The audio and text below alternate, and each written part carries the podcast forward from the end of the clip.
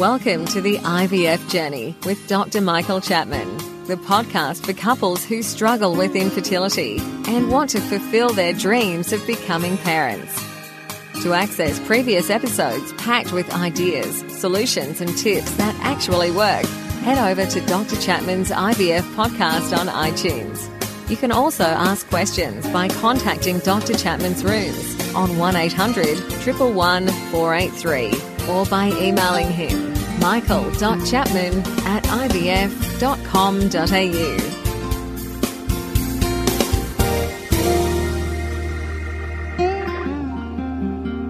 Hi, this is Professor Chapman. Recently, we've been doing some Facebook Live sessions where I've been answering questions from the listeners and participants.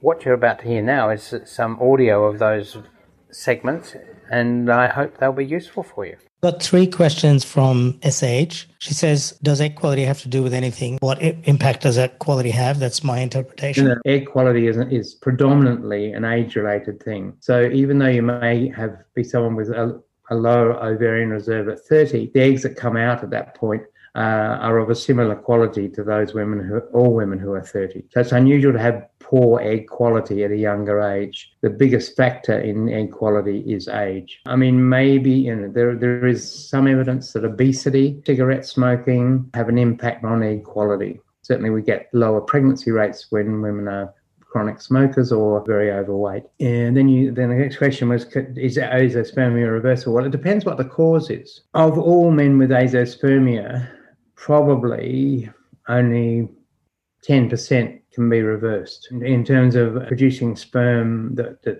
can produce a natural pregnancy. Probably in about 40%, we can surgically micro dissect the testicle and actually find a few sperm to create a pregnancy, even though the ejaculate is, um, shows azoospermia. But the majority of azoospermia cases are, are irreversible. And the last question was about egg quality.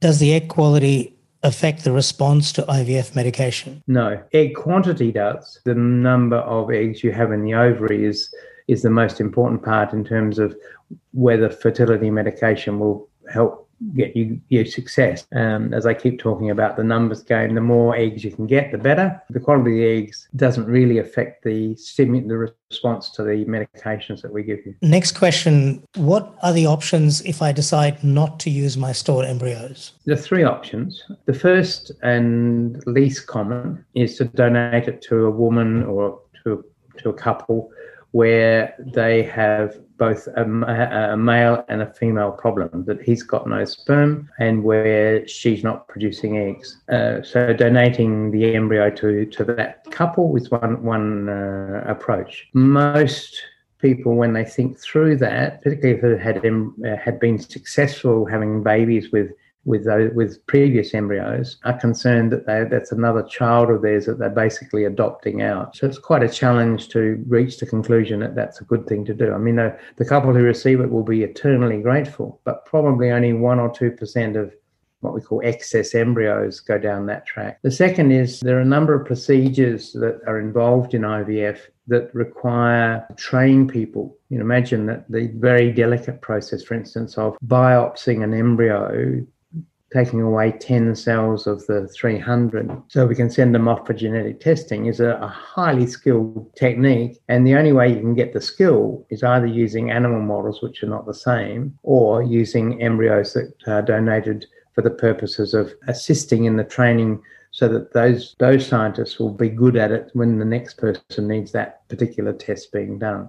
So that's another possible use. Research on embryos is prohibited in Australia, so it is very rare that we, we actually use them for, for actual formal research. And the final one, which is probably 96% of embryos, I think we did a survey at one nearly, nearly a decade ago, and 96% of embryos are basically taken out of the the fridge, warmed to room temperature, just put on the bench, and over um, the next few hours at that temperature, and the cells will break down and the embryos demise will happen. So they're the, they're the what you can do with with if you've got embryos that you don't want to continue to pay storage for. Uh, another question, Prof. How will I be watched during ovulation induction Are ultrasound and blood tests used? It depends on which medication the ovulation induction is. So, ovulation induction is where you're not ovulating properly, and maybe it's polycystic ovary is a classic example of that. And what we're doing is giving you medication to, to, to stimulate ovulation. Mm-hmm.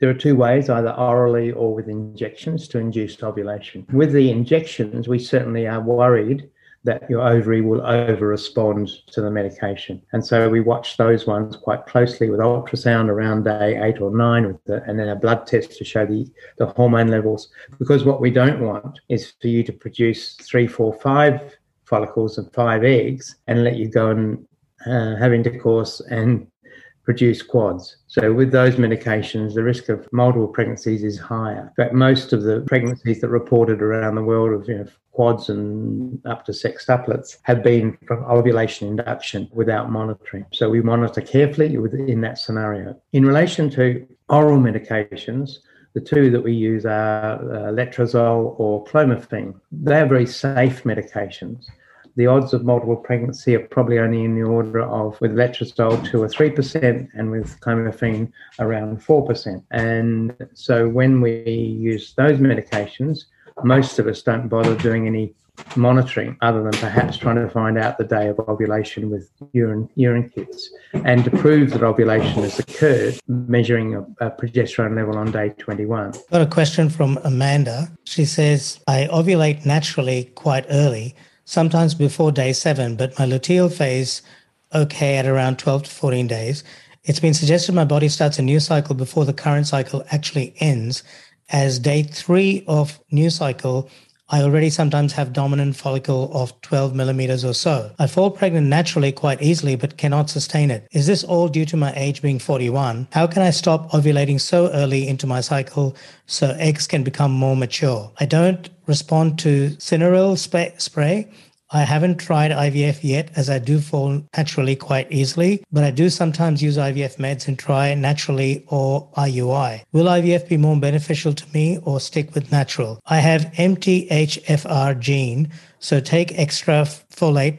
Plus, I have T cell imbalance, so clinic has tried immune protocol on me, IUI, and when trying naturally. Partner sperm is great on all tests. IV had 10 chemicals in the last 15 months. Interesting problem. Yeah, I mean, it's a very unusual problem to be regularly ovulating early. Uh, it's interesting that the luteal phase seems to be okay, but I suppose what I would be doing is using, uh, once ovulation has occurred, is to give lute- what we call luteal phase support either through uh, giving injections of, of uh, pregnancy hormone on uh, two or three times in that second half of the cycle to promote more progesterone or actually using progesterone pessaries and then continuing those once you have a positive pregnancy test. And don't forget that you can access all the previous episodes by going to our website www.theivfjourney.com and select IVF Journey podcast from the navigation menu. Thank you for listening to the IVF Journey with Dr. Michael Chapman, the podcast which helps couples negotiate their way through the IVF journey, all the way to parenthood. You can also ask questions by contacting Dr. Chapman's rooms on 1800 111 483 or by emailing him michael.chapman at ivf.com.au.